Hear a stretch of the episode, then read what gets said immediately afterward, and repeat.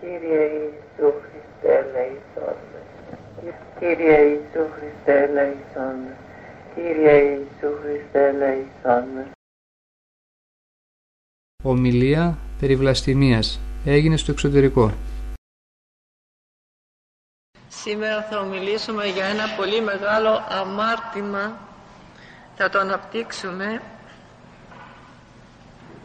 για να δούμε πόσο μεγάλο είναι και τι τεράστια ευθύνη υπάρχει στο ποινικό του ανθρώπου που διαπράττει αυτό το έγκλημα. Και το αμάρτημα αυτό είναι η επάρατος βλασφημία.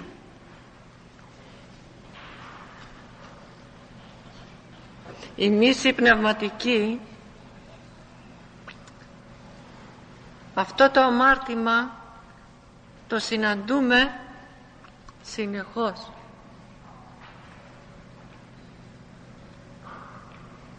Βλέπουμε ότι οι άνθρωποι και δι ορθόδοξοι χριστιανοί βαπτισμένοι εις το όνομα της Αγίας Τριάδος φτάνουν στο σημείο και στην κατάσταση τη δαιμονική να εκτοξεύουν ασύστολα και αθεόφοβα βλασφημίες τρομερές και απέσιες κατά του Χριστού κατά της Παναγίας κατά του Τιμίου Σταυρού κλπ.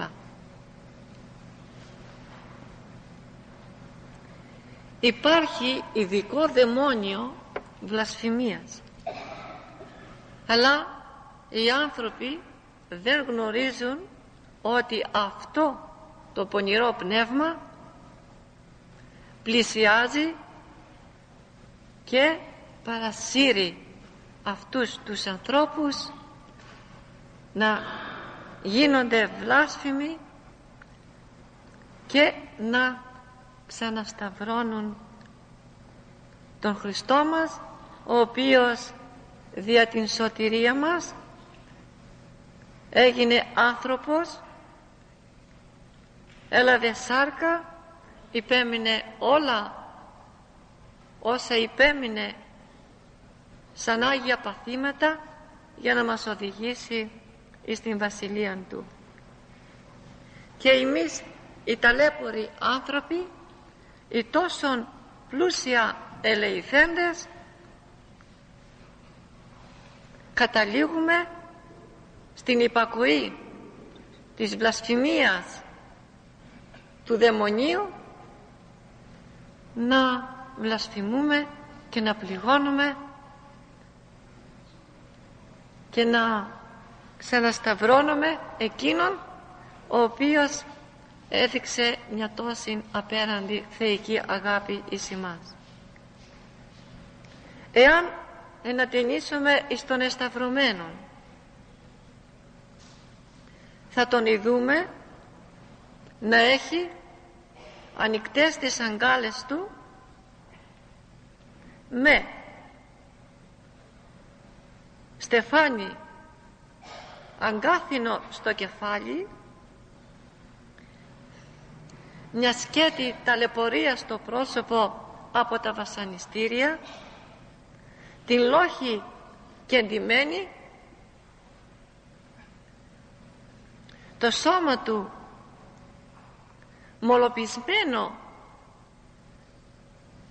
από τη μαστίγωση τους πόδας και τα σχήρας με τους ύλους καρφωμένα και όλα αυτά για την ειδική μας σωτηρία. Και μπροστά σε αυτή τη σταύρωση έρχεται ο άνθρωπος έρχεται ο χωικός έρχεται ο τυφωτένιος έρχεται αυτός για τον οποίον είναι ο Χριστός εσταυρωμένος και του, εκ, του εκτοξεύει ή μάλλον κάνει μια δεύτερη σταύρωση και επικραίνει αυτή την καρδιά που τόσο θυσιάστηκε για όλον τον κόσμο.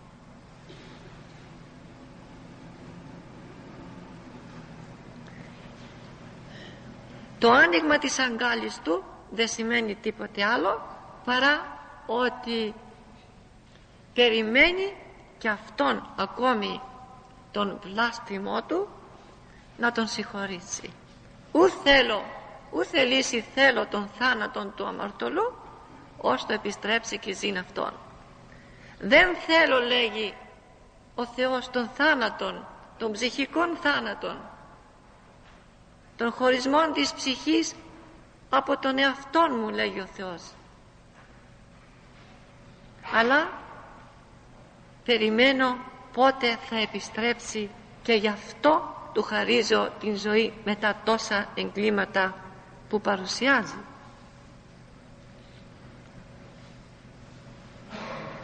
Περιμένει τον κάθε αμαρτωλό ο Χριστός μας. Γι' αυτό και σταυρώθη.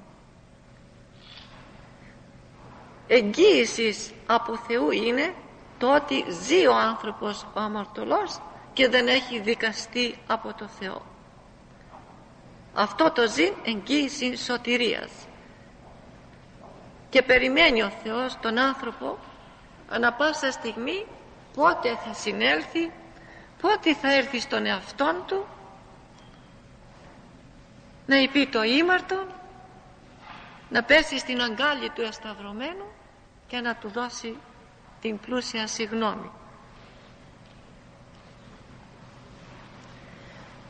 Η βλασφημία είναι έγκλημα, είναι τρελό έγκλημα διότι ένας εγκληματίας εγκληματεί γιατί ίσως τον εσυκοφάντησε, ίσως τον εζημίασε είτε του έκανε κάτι κακό και πάνω στο άναμα τέλος πάντων του αίματος του φτάνει να χάσει τον έλεγχό του και να φτάσει στο έγκλημα.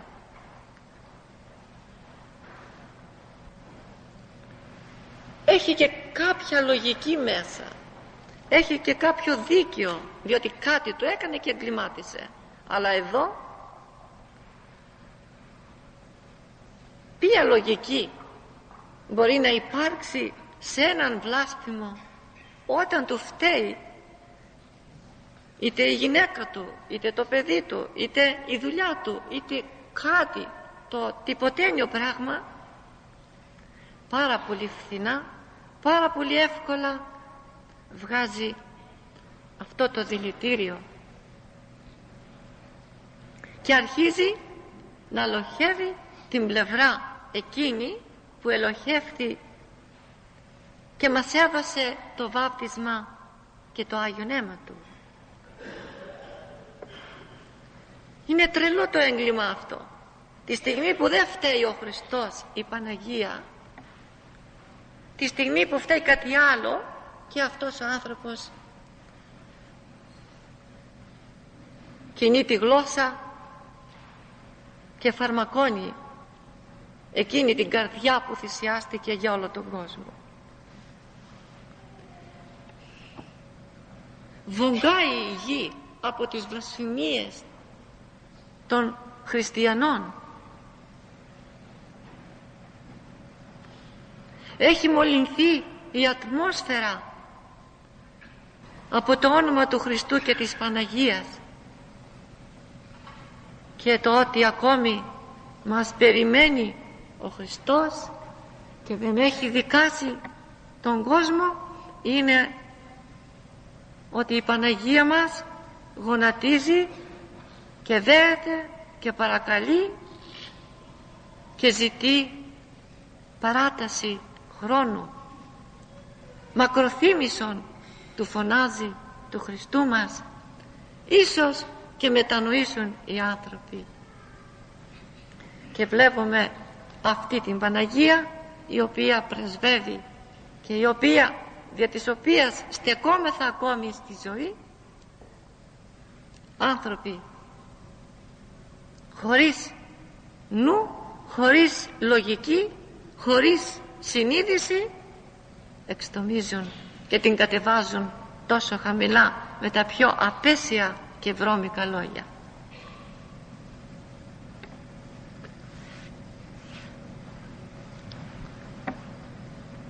Θα πρέπει εμείς βέβαια να προσευχόμεθα για όλους τους ανθρώπους και ιδιαίτερα για τους βλασφήμους να σταματήσει αυτή η επάρατη αμαρτία διότι η οργή του Θεού ε, οργή Θεού επισορεύεται. Και κάποτε θα ξεσπάσει και δεν ξέρουμε ακριβώς ποια θα είναι η τιμωρία. Και όταν ο Θεός πάρει απόφαση κανείς δεν θα μπορέσει να την αναχαιτήσει ένας Άγιος άνθρωπος ένας ασκητής ήρθε σε μία οπτασία και είδε τον Χριστό μας επιθρόνου δόξης. Ο φόντος ήταν γεμάτος από αγγέλους κατά τάξη δεξιά του Χριστού παρεστέκεται η Παναγία μας αριστερά του ο Τίμιος Πρόδρομος και εν συνεχεία οι Αρχάγγελοι κτλ.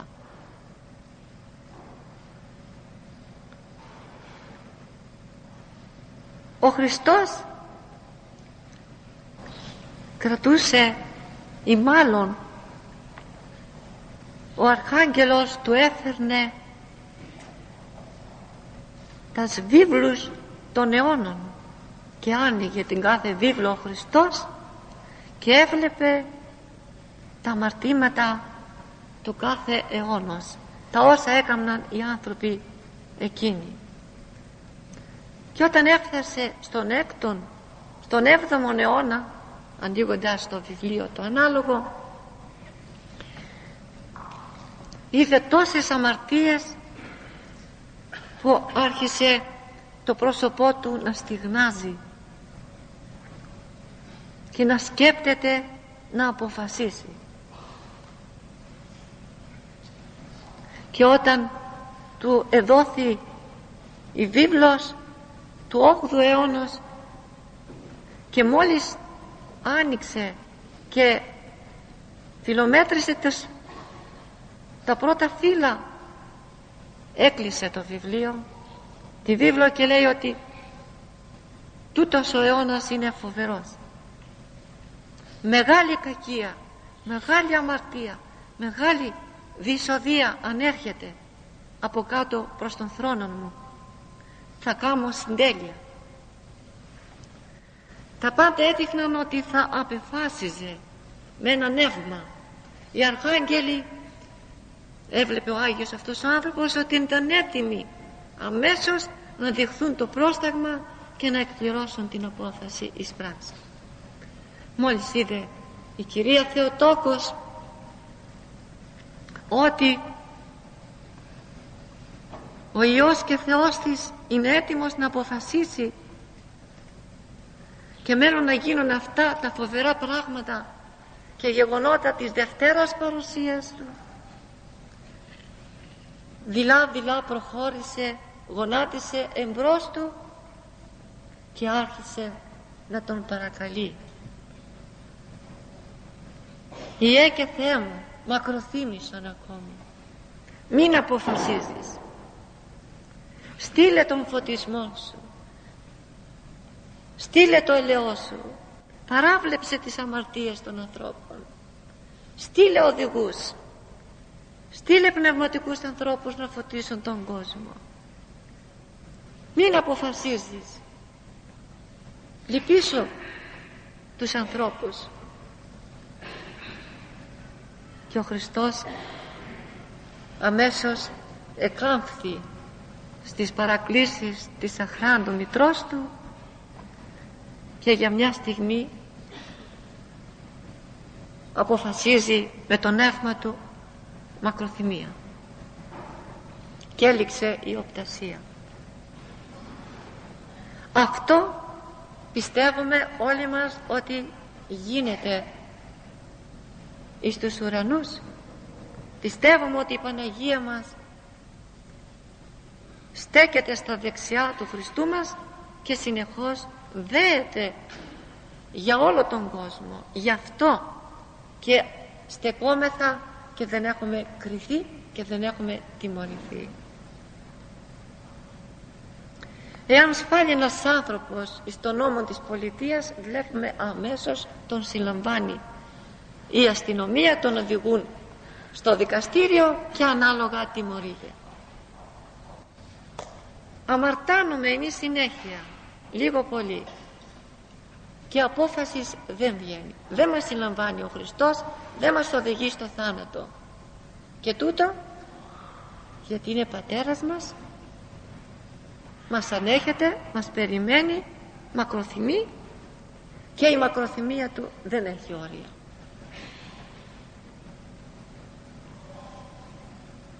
Ο Άγιος Ανδρέας, ο διαχριστών Σαλός,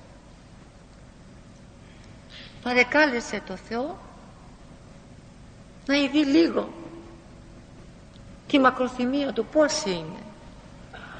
Και για μια στιγμή του ανοίγει τα μάτια της ψυχής του και κατά τρόπο μυστηριακό βλέπει εν οφθαλμού τα αμαρτήματα της, ανθρωπότητας, της ανθρωπότητας που διεπράττονται μέσα σε στιγμές μόλις είδε τους ανθρώπους να μαρτάνουν τόσο πολύ μέσα σε στιγμές χρόνου έφρεξε και είπε τι γίνεται τώρα εδώ; Γιατί ο Θεός δεν αποφασίζει τόση αμαρτία, τόση κακία κλπ. Και ακούει η φωνή και του λέει δύο λεπτά της ώρας είδες τόση κακία και έχασες την υπομονή σου και ζήτησες δίκη να κάνω αιώνες έχουν περάσει και θα περάσουν.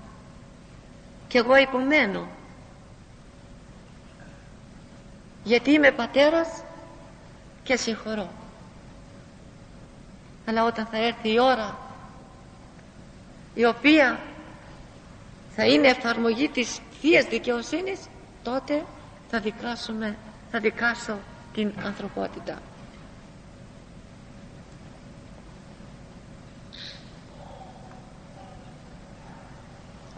όσον έχουμε καιρό ας βιάσουμε τον εαυτό μας ας ζητήσουμε συγνώμη και ας βοηθήσουμε τους ανθρώπους αυτούς που βλασφημούν και ανασταυρώνουν τον Κύριο. Να προσέξουν λίγο περισσότερο και οι γυναίκες τους άνδρες τους που βλασφημούν ενώ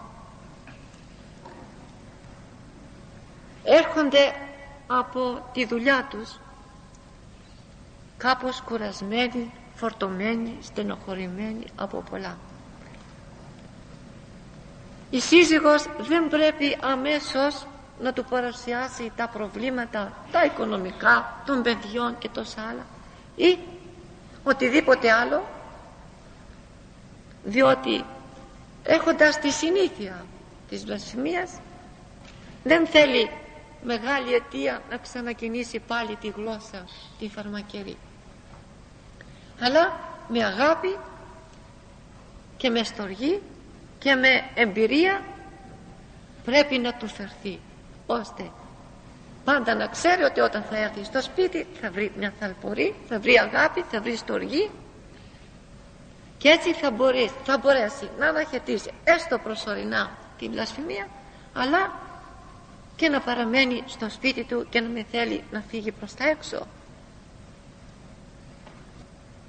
Βέβαια ένας συνηθισμένος να βλασφημεί δεν θέλει πολλά αλλά και εμείς να μην δίδουμε αιτία ή μάλλον αιτία να πλεονάσει τη βλασφημία όσο μπορούμε να την μετριάσει.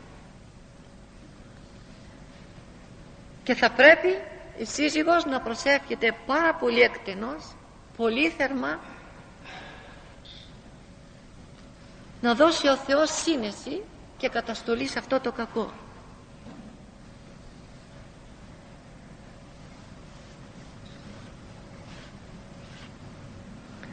Ένα παιδάκι μικρό είχε συνηθίσει να βλασφηθεί την Παναγία. Βέβαια αφού άκουγε τον πατέρα του να βλασφημεί ξεκίνησε και εκείνο τα ίδια. Ο πατέρας δεν το μάλωνε δεν το επέπλητε αυτό συνέχισε.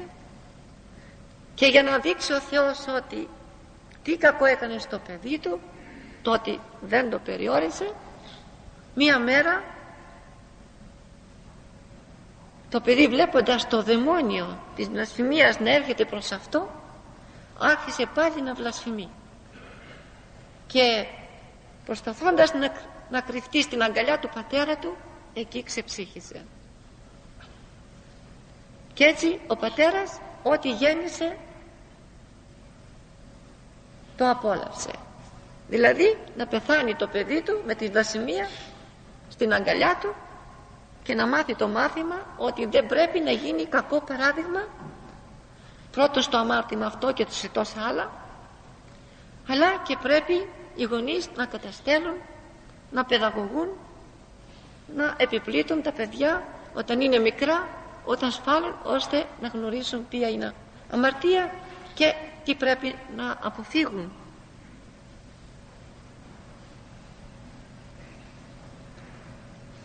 Βέβαια και όταν αμαρτάνουμε και όταν παραβαίνουμε τα σεντολάς του Χριστού και εκεί αμαρτάνομαι μεγάλος. Όπως είπαμε και άλλη φορά βλασφημία είναι κατά του Αγίου Πνεύματος και κάθε αίρεση. Όταν ο άνθρωπος βλασφημεί στα δόγματα της Ορθοδόξου Εκκλησίας βλασφημία είναι και τούτο και μάλιστα βλασφημία κατά του Αγίου Πνεύματος που δεν συγχωρείται.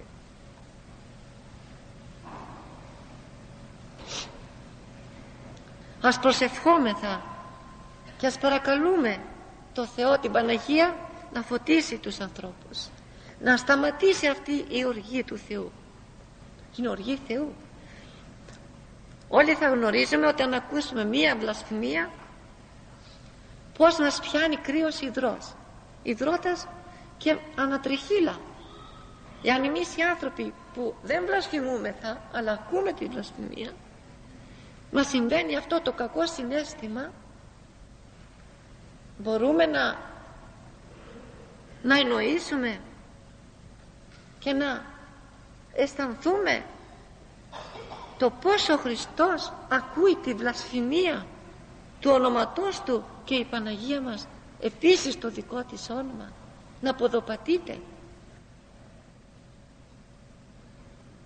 φτάνει ο άνθρωπος να εγκληματεί τόσο τρομερά.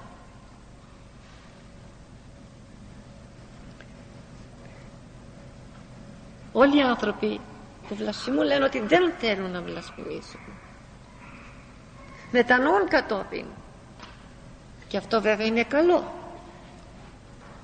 Αλλά εάν γνώριζαν ότι εάν τους βλασφημούσε το παιδί τους ένα πατέρα αν τον βλασφημούσε το παιδί του χωρίς καμιά αιτία από τον πατέρα αλλά πάνω στο παιχνίδι του το παιδί βλασφημεί τον πατέρα του. Τι θα έκανε αυτός ο πατέρας που λατρεύει αυτό το παιδί με τόση θυσία να τον βλασφημεί πάνω στο παιχνίδι του τη στιγμή που αυτός δεν το πείραξε καθόλου κατά φυσικό λόγο θα το επιπλήξει, θα το χτυπήσει και τόσα άλλα. Και είναι άνθρωπος και αυτός με τόσες αμαρτίες. Και πάλι τόσο πολύ παραξηγείται από ένα παιδάκι που δεν του κόβει το μυαλό την ώρα που τον βλασφημεί. Τι άρα ο Θεός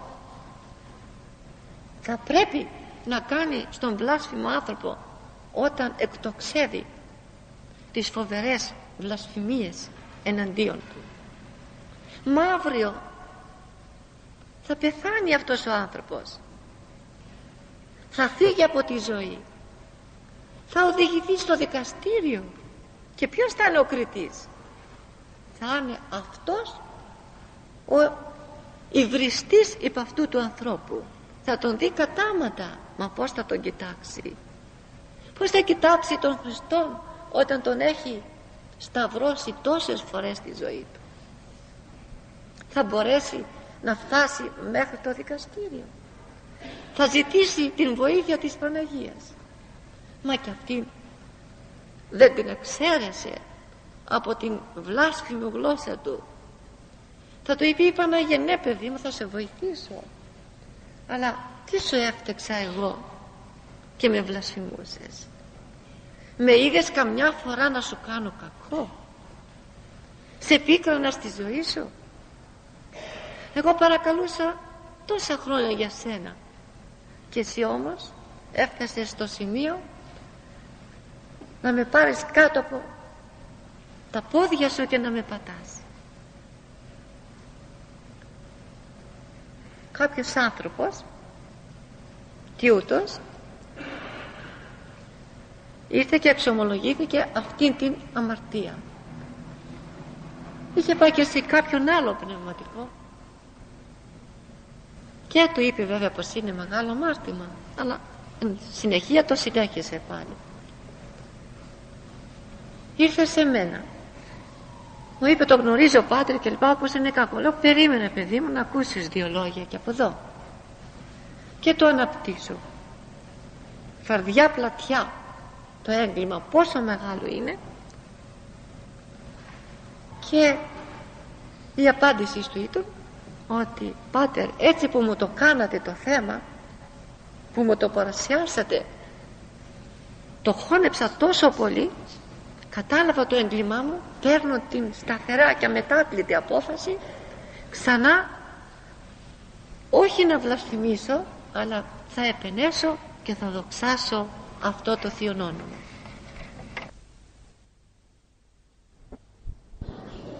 Η μακροθυμία του Θεού δεν έχει όρια. Φρύτει ο άνθρωπος εμπρός εις το άπειρον της μακροθυμίας και του Θείου Ελέος. Βάλτε με το λογισμό σας έναν αμαρτωλό άνθρωπο που να έχει κάνει όλα τα εγκλήματα στον, στον μεγαλύτερο βαθμό στη μεγαλύτερη έκταση της αμαρτίας. Όταν αυτός ο άνθρωπος γυράσει σε όλα αυτά τα αμαρτήματα ας υποθέσουμε χίλια χρόνια ζωή χίλια χρόνια εγκλήματα για μια στιγμή μετανοεί δια της μακροθυμίας του Θεού μετανοεί ζητεί εξομολόγηση χύνει λίγα δάκρυα και αμέσως παίρνει την συγνώμη. Όλα τα εγκλήματα σβήνουν απαλήφονται τελειώνουν και γίνεται δίκαιος αυτός ο άνθρωπος. Βλέπετε την αξία της μακροθυμίας του Θεού. Ένας ληστής είχε κάνει πάρα πολλά σκότωσε, ατίμασε έκλεψε και τόσα και κάποτε το απόσπασμα τον τραυματίζει. Και σαν τραυματισμένο τον φέρνουν στο νοσοκομείο. Το τραύμα του ήταν, ήταν κέραιο βαθύ. Μέσα στο θάλαμο της νοσηλείας του ήταν και ένας Άγιος άνθρωπος ένας μοναχός. Ο ληστής σε κάποια νύχτα ένιωσε ότι δεν θα ζήσει ότι πλησιάζει το τέλος του. Έρχεται ο Θείος Φωτισμός έρχεται ακτίδα φωτός και μετανοίας. Κάποια προσευχή ίσως και του μοναχού εκείνου του καλού που ήταν δίπλα του. Και αρχίζει να μετανοεί. Νύχτα τώρα μόνος του εκεί έστρεψε τα μάτια του ψηλά κοίταξε το Θεό ζήτησε συγνώμη πήρε στα χείλη του του ευγνώμονος ληστού τα λόγια και είπε μνήστητη μου Κύριε εν τη βασιλεία σου έσφαλα, εγκλημάτισα αμάρτησα έκανα τόσα κακά ήμαρτον. Συγγνώμη Κύριε. Και τα μάτια του άρχισαν να τρέχουν δάκρυα. Τα σκούπισε με το μαντίλι του και το έβαλε κάτω από το μαξιλάρι. Ο ληστής τελείωσε η ζωή του. Ο μοναχός εκείνος του μοναχού εκείνου άνοιξαν τα μάτια της ψυχής του και είδε ότι ήλθαν οι δαίμονες με όλα, του, τα, με όλα τους τα κοιτάπια με γραμμένα όλα τα εγκλήματα του ληστού ρόλους είχαν φτιάξει σε όλα εκείνα τα χρόνια του. Ήρθαν και δύο άγγελοι. Άρχισαν οι δαίμονες να πανηγυρίζουν ότι πρόκειται να την πάρουν την ψυχή από το κρεβάτι οι άγγελοι οι μεγάλοι αδελφοί μας οι έχοντες τόσο αγάπη για την κάθε ψυχή φρόντιζαν να δουν τι μπορούν και αυτοί να αντιπαρατάξουν και να αντισταθμίσουν στο ζήγισμα τώρα που θα έκαναν στα αμαρτήματα του ληστού και απορούσαν τι μπορούσαν να βρουν σε ένα ληστή και σε λίγο αντιλαμβάνονται την μετάνοια και ψάχνοντας βρήκανε το βρεμένο μαντίλι. Αμέσως βγάζουν τη ζυγαριά και οι δαίμονες με, πανη, με πανηγυρικό τρόπο αρχίζουν και βάζουν επάνω στη ζυγαριά στο ένα μέρος της όλους τους ρόλους των αμαρτημάτων. Οι άγγελοι θαρούν, θαρώντες στην εσπλαχνία του Θεού βάλανε το μαντιλάκι το βρεμένο. Δεν είχε τίποτε άλλο. Μόλις έβαλαν το μαντίλι επάνω στην άλλη πλευρά της ζυγαριάς σαν μολύβι βάρινε και πέταξε όλους τους ρόλους κάτω από τη ζυγαριά. Οι δαίμονες άρχισαν να διαμαρτύρονται. Προς τι όλα τούτο το αδίκημα λέει λέγουν. Οι άγγελοι είπαν ότι και δάκρυον στάξας ισοδυναμεί το λουτρό. Βαφτίστηκε ο ληστής δια των δακρύων του και αρπάζουν την ψυχή και την οδήγησαν στην Βασιλεία του Θεού.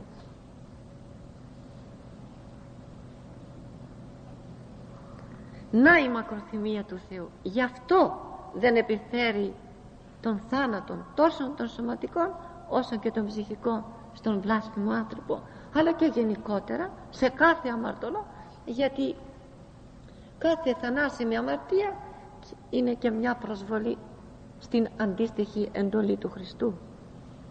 Και επομένως δεν είναι μόνο ένας καρκίνος που φέρει τον θάνατο τον θάνατο τα φέρει και η καρδιά και τα νεφρά και το πάγκριας και τόσες άλλες ασθένειες οι οποίες όταν προσβάλλουν τα κύρια μέλη του ανθρώπου επιφέρουν τον θάνατο έτσι και εδώ η βλασφημία είναι μια, ένας καρκίνος. Παραμορφωμένος καρκίνος αλλά έχουμε και τόσους άλλους καρκίνους. Γι' αυτό θα πρέπει συνεχώς να μετανοούμε να δεόμεθα του Θεού και για τον εαυτό μας και για τους ανθρώπους που αμαρτάνουν και είναι μακράν του Θεού είναι όλοι αδέρφια μας. Εάν έχουμε αγάπη εδώ θα φανεί. Όχι να προσευχόμεθα για τους, ειδικούς, για τους δικούς μας ανθρώπους μόνο αλλά και για τους εχθρούς μας. Αυτή είναι η εντολή του Θεού. Να αγαπούμε τους εχθρούς μας. Εάν λέει αγαπούμε εκείνους που μας αγαπούν δεν είναι κάτι σπουδαίο. Το κάνουν και οι αμαρτωλοί και οι συγγενείς. Αλλά το να αγαπά κανείς τον εχθρό του σημαίνει ότι τον αγαπά και μόνο για την αγάπη του Χριστού. Εφόσον είναι εχθρός του προς τι να τον αγαπήσει. Αλλά για την αγάπη του Χριστού θα τον αγαπήσει και το αποτέλεσμα θα είναι να του δοθεί η αγάπη του Θεού σαν δώρο και σαν τιμή για την εφαρμογή αυτής της νόμης. Αυτός ο ληστής όπου αναφέραμε προηγουμένως στα τελευταία του εδέχθη ακτίδα φωτός και μετανίασε αυτός δεν είχε έργα δεν έκανε κανένα καλό ώστε να του το ανταποδώσει ο Θεός στο τέλος. Προσευχές. Πιάσανε Αγίων ανθρώπων και έστειλε ο Θεός τον φωτισμό του. Γι' αυτό όταν προσευχόμεθα να πιστεύουμε ότι κάπου θα πιάσουν οι προσευχές. Κάποιον θα ελέησουν κάποιον θα φωτίσουν κάποιον θα επιστρέψουν. Δεν θα πάνε στο κενό. Αρκεί να γίνουν με πόθο και με αγάπη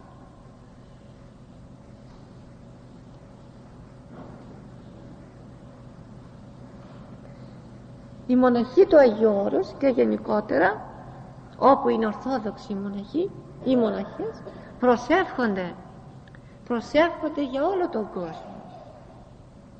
Τόσο εις τις ακολουθίες στις εκκλησίες όσον και στις ιδιαίτερες προσευχές τους.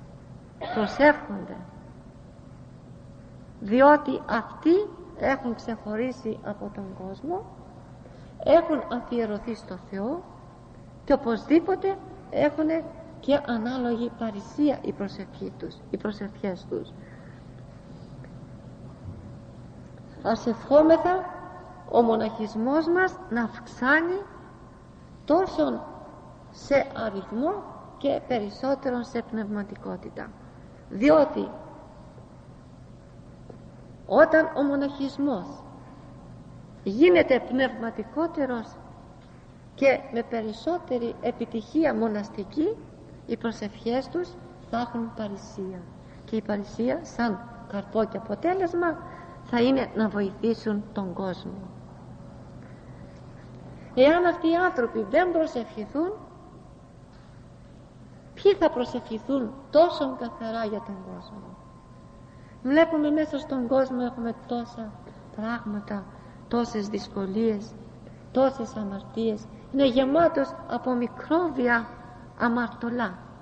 Και τα παίρνουμε από όλους τους πόρους τους ψυχοσωματικούς και αρρωσταίνουμε ψυχικά και σωματικά. Που θα κοιτάξουν τα μάτια του ανθρώπου και δεν θα δουν το μικρόβιο της αμαρτίας προκλητικά να θέλει να προσβάλλει την υγεία της ψυχής του Ορθοδόξου Χριστιανού και επομένως για να καταπολεμηθούν αυτά τα μικρόβια πρέπει να υπάρξουν μικρόβια υγείας και τα υγιεινά μικρόβια θα τα πολλαπλασιάσουν και θα τα σκορπίσουν στον κόσμο οι προσευχές των αφιερωμένων ψυχών.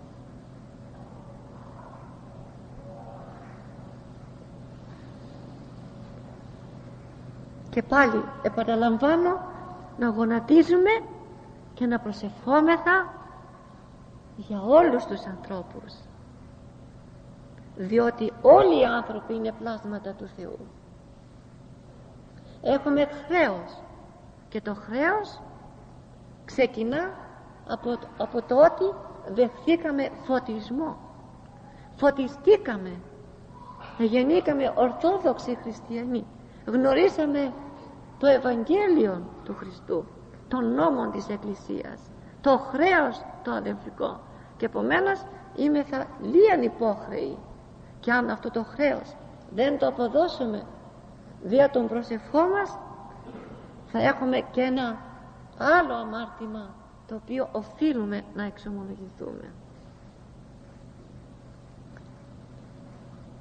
Ο κάθε ένας με την προσφορά της προσευχής του βοηθά τον κόσμο. Όπως βοηθούμε έναν φτωχό. Λίγα ο ένας λίγα ο άλλος τον ξεβγάζουμε από την φτώχεια του και τον φέρουμε σε μια καλύτερη μοίρα. Έτσι και οι προσευχές της ελεημοσύνης θα βοηθήσουν τους φτωχούς στην ψυχή ανθρώπους.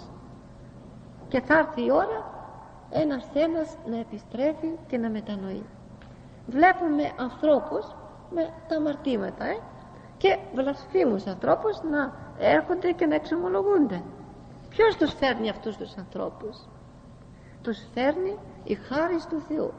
Την χάρη του Θεού ποιος την ξεκίνησε; Ποιος την σκάλισε και την ξέβγαλε από το Θεό και ήρθε κάτω και φώτισε αυτόν τον άνθρωπο; Οι προσευχές Αγίων ανθρώπων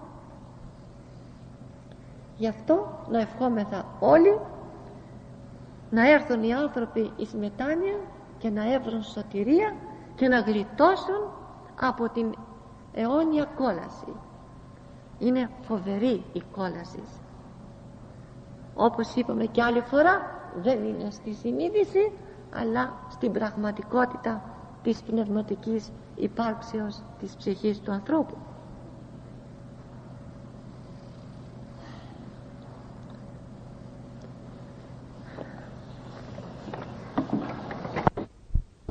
προστασία των χριστιανών ακατέσχυνται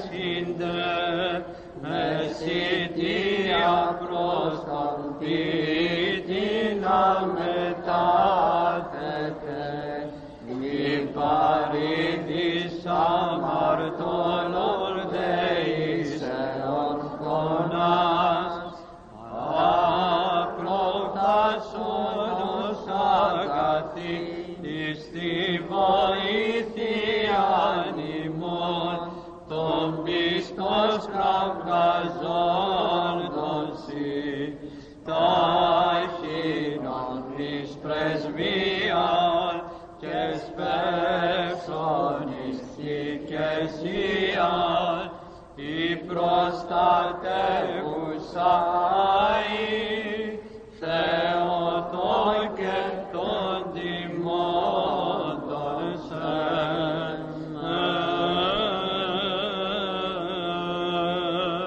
Διεφών των Αγίων Πατέρων ημών, Κύριε Ιησού Χριστέ ο Θεός, ελέησον και σώσον μας. Κύριε Ιησού Χριστέ, ελέησόν με. Κύριε Ιησού